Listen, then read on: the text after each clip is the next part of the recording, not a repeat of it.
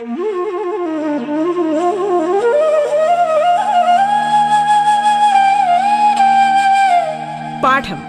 കേട്ടു പഠിക്കാൻ റേഡിയോ കേരളയിലൂടെ.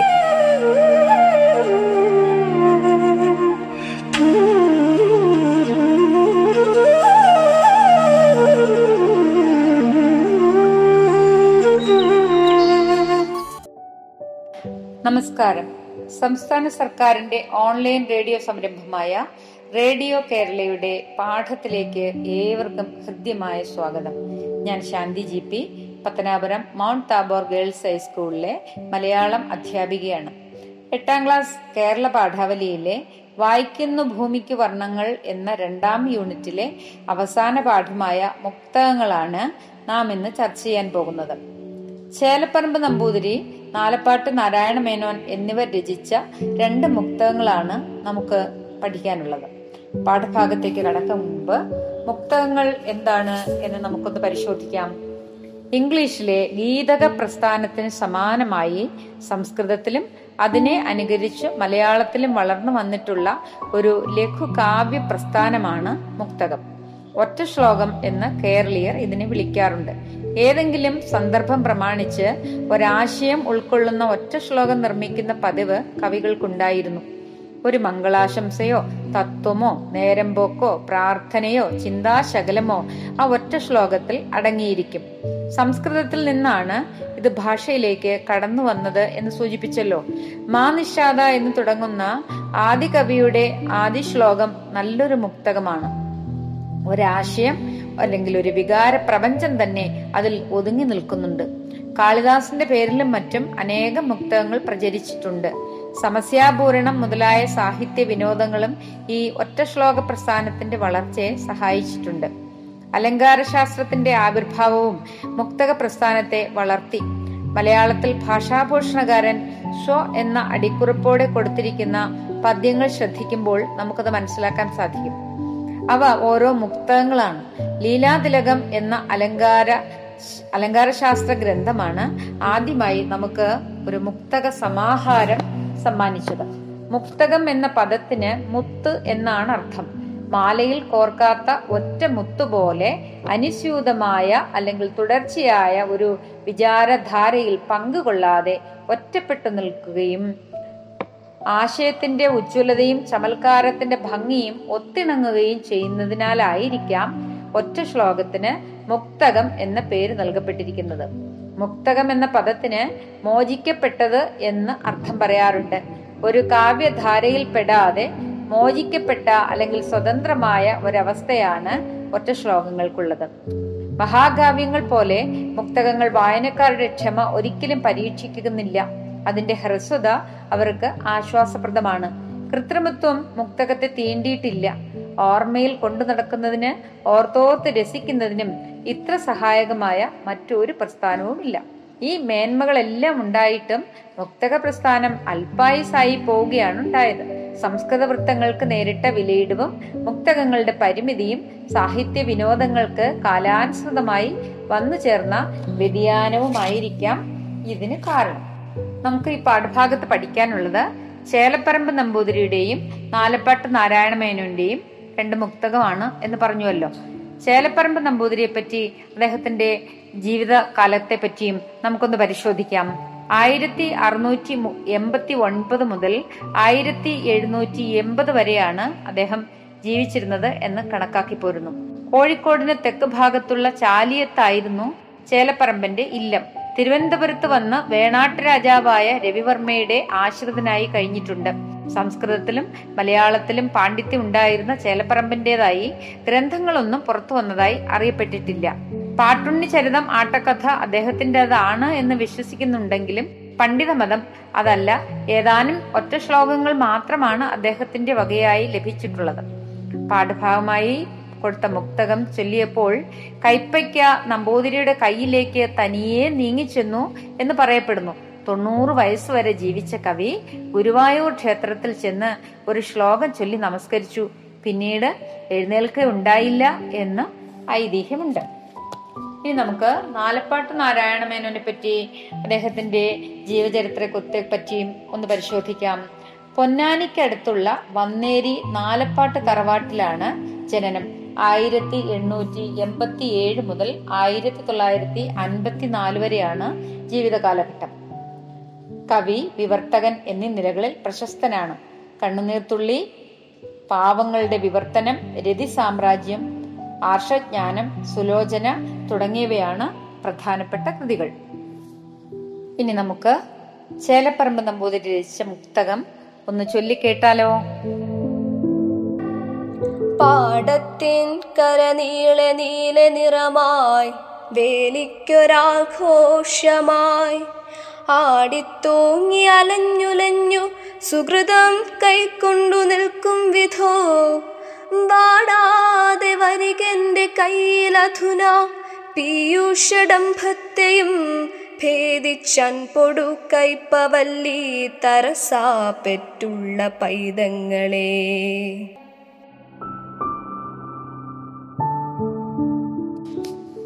മുക്തകം എല്ലാവരും കേട്ടല്ലോ അല്ലേ?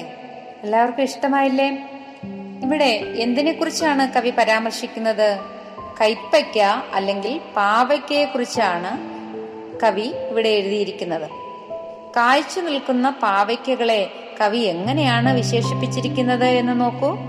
പാടത്തിൻ കര നീളെ നീല നിറമായി വേലിക്ക് ഒരു ആഘോഷമായി ആടി തൂങ്ങി അലഞ്ഞ് ഉലഞ്ഞ് സുഹൃതം കൈക്കൊണ്ട് ആഘോഷപൂർവം നിൽക്കുന്നു എന്നാണ് ഈ മുക്തകത്തിൽ അദ്ദേഹം പാവയ്ക്ക് അവതരിപ്പിച്ചിരിക്കുന്നത്.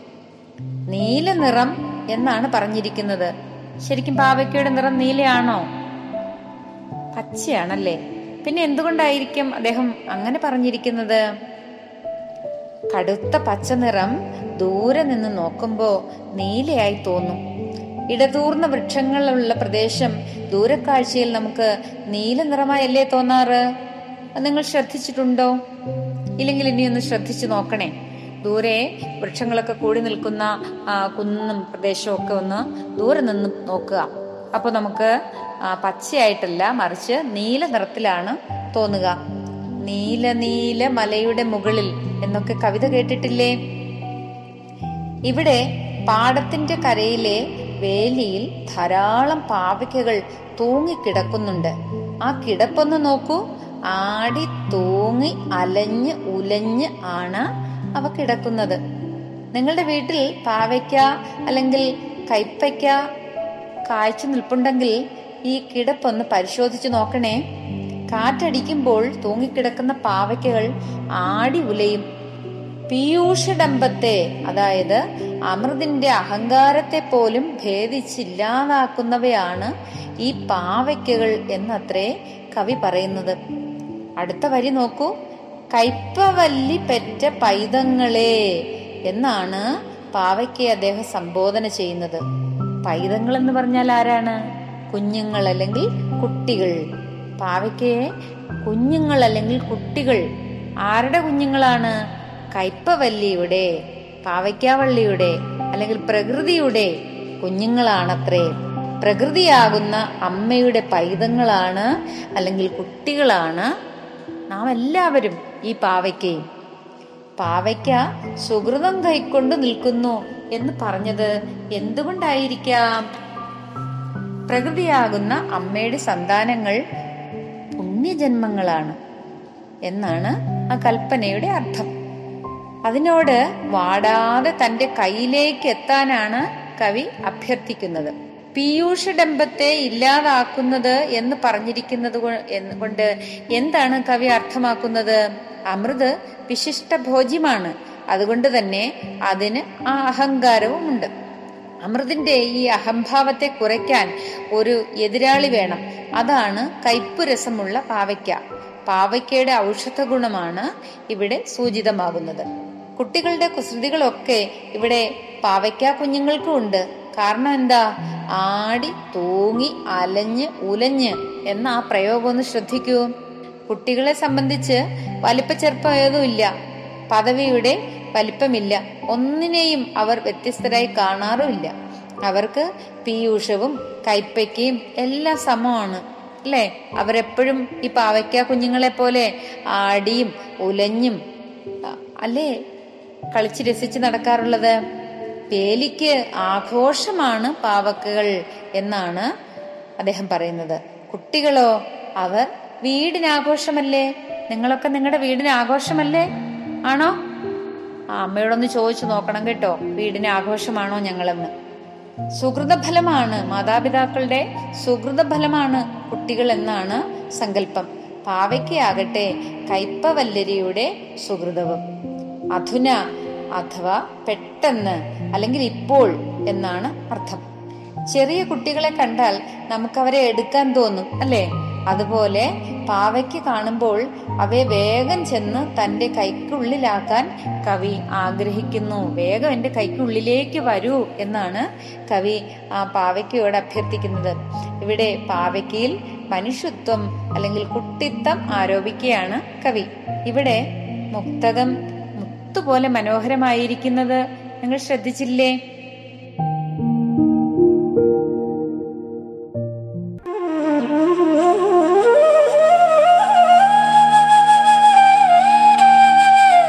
പാഠം കേട്ടു പഠിക്കാൻ റേഡിയോ കേരളയിലൂടെ. പാഠത്തിൽ ഇനി ഇടവേള.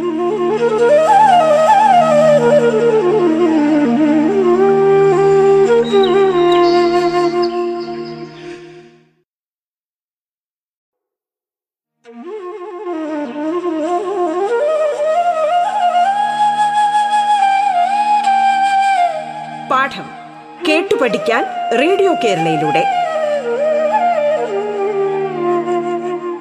തുടർന്ന് കേൾക്കാം പാഠം.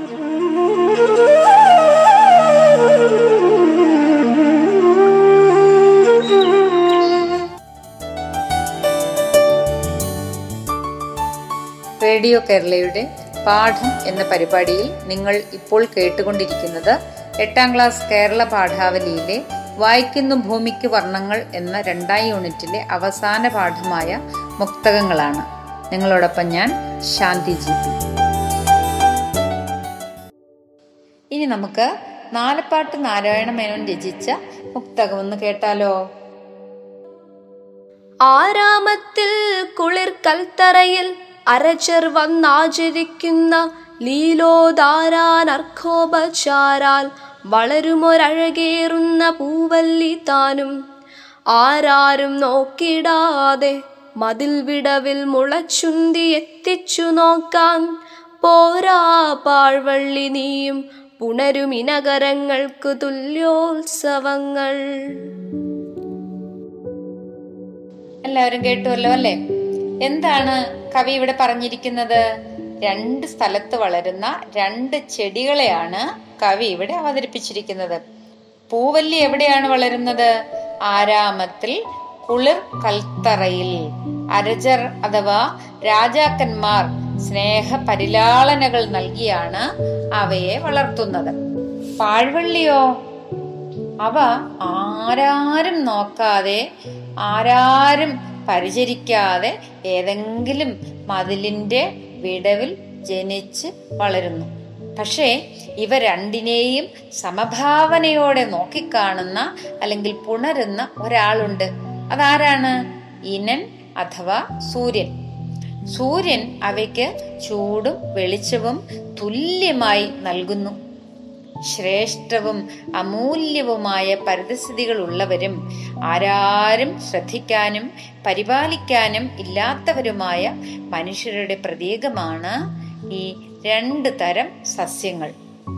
സാമൂഹികമായ ഉച്ചനീചത്വങ്ങൾ ഉള്ളതാണ് നമ്മുടെ സമൂഹം അല്ലെ? എന്തൊക്കെ ഉച്ചനീചത്വങ്ങളാണ് നമ്മുടെ സമൂഹത്തിൽ നിലനിൽക്കുന്നത്? നിങ്ങൾ ശ്രദ്ധിച്ചിട്ടുണ്ടോ? ജാതി മതം വർഗം വർണം ലിംഗം തുടങ്ങിയ അവസ്ഥാന്തരങ്ങളാൽ മനുഷ്യൻ ഭിന്നനാക്കപ്പെടുന്നുണ്ട്. എന്നാൽ എല്ലാറ്റിന്റെയും സൃഷ്ടാവായ ദൈവത്തിന് ഈ വ്യത്യസ്ത വ്യത്യാസങ്ങൾ എന്തെങ്കിലും ഉണ്ടോ? ഇല്ല. സൃഷ്ടാവിന് അല്ലെങ്കിൽ ദൈവത്തിന് തന്റെ സൃഷ്ടികളെല്ലാം സമന്മാരാണ് തുല്യരാണ്. അധികാരത്തിന്റെ സിംഹാസനത്തിൽ ഏറിയവരും ആ സിംഹാസനം ദൂരെ നിന്ന് പോലും കാണാൻ ഭാഗ്യമില്ലാത്തവരുമായ ആളുകൾ നമ്മുടെ സമൂഹത്തിലുണ്ട്.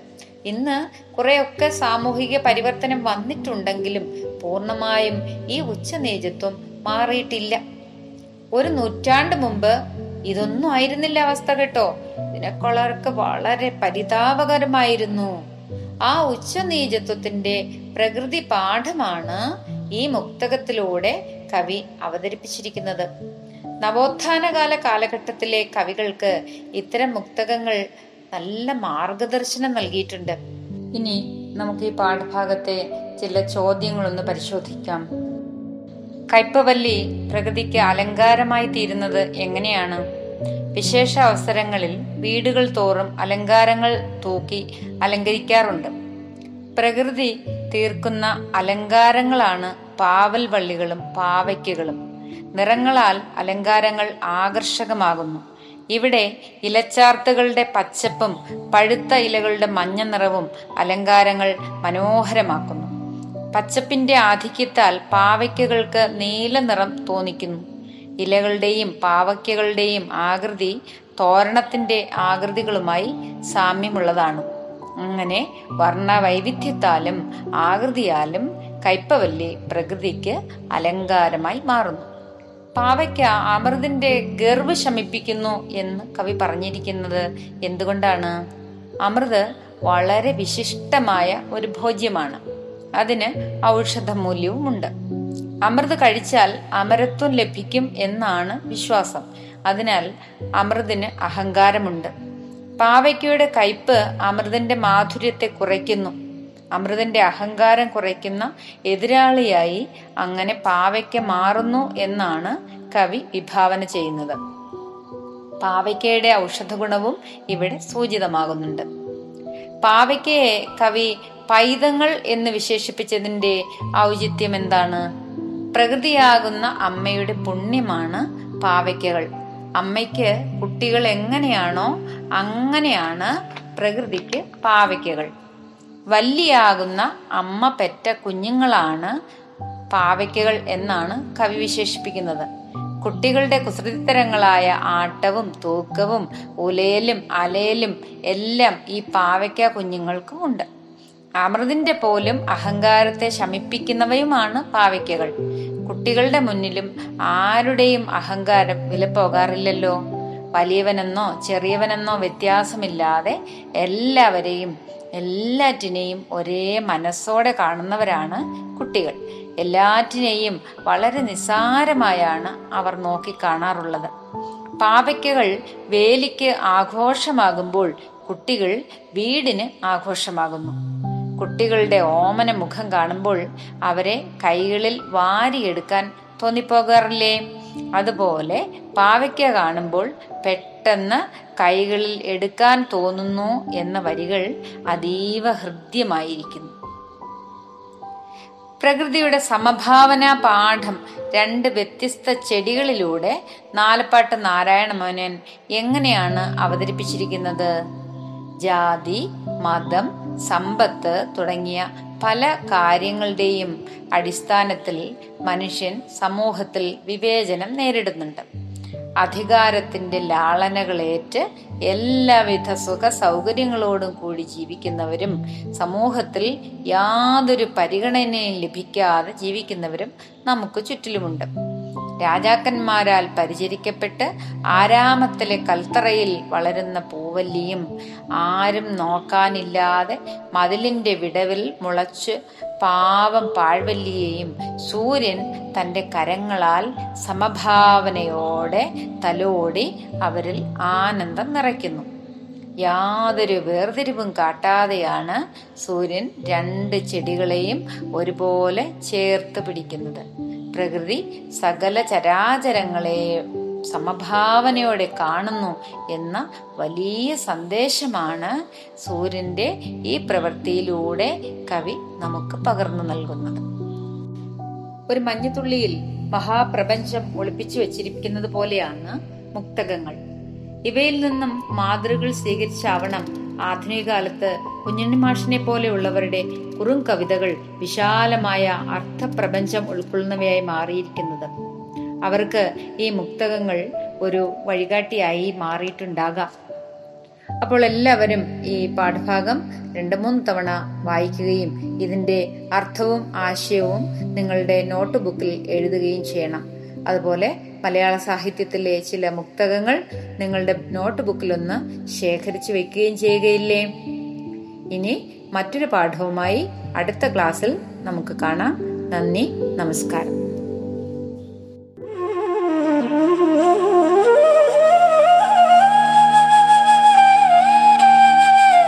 പാഠം കേട്ടു പഠിക്കാൻ റേഡിയോ കേരളയിലൂടെ. പാഠത്തിന്റെ ഇന്നത്തെ അധ്യായം പൂർണമാകുന്നു. ഇനി അടുത്ത ദിവസം കേൾക്കാം. നമസ്കാരം.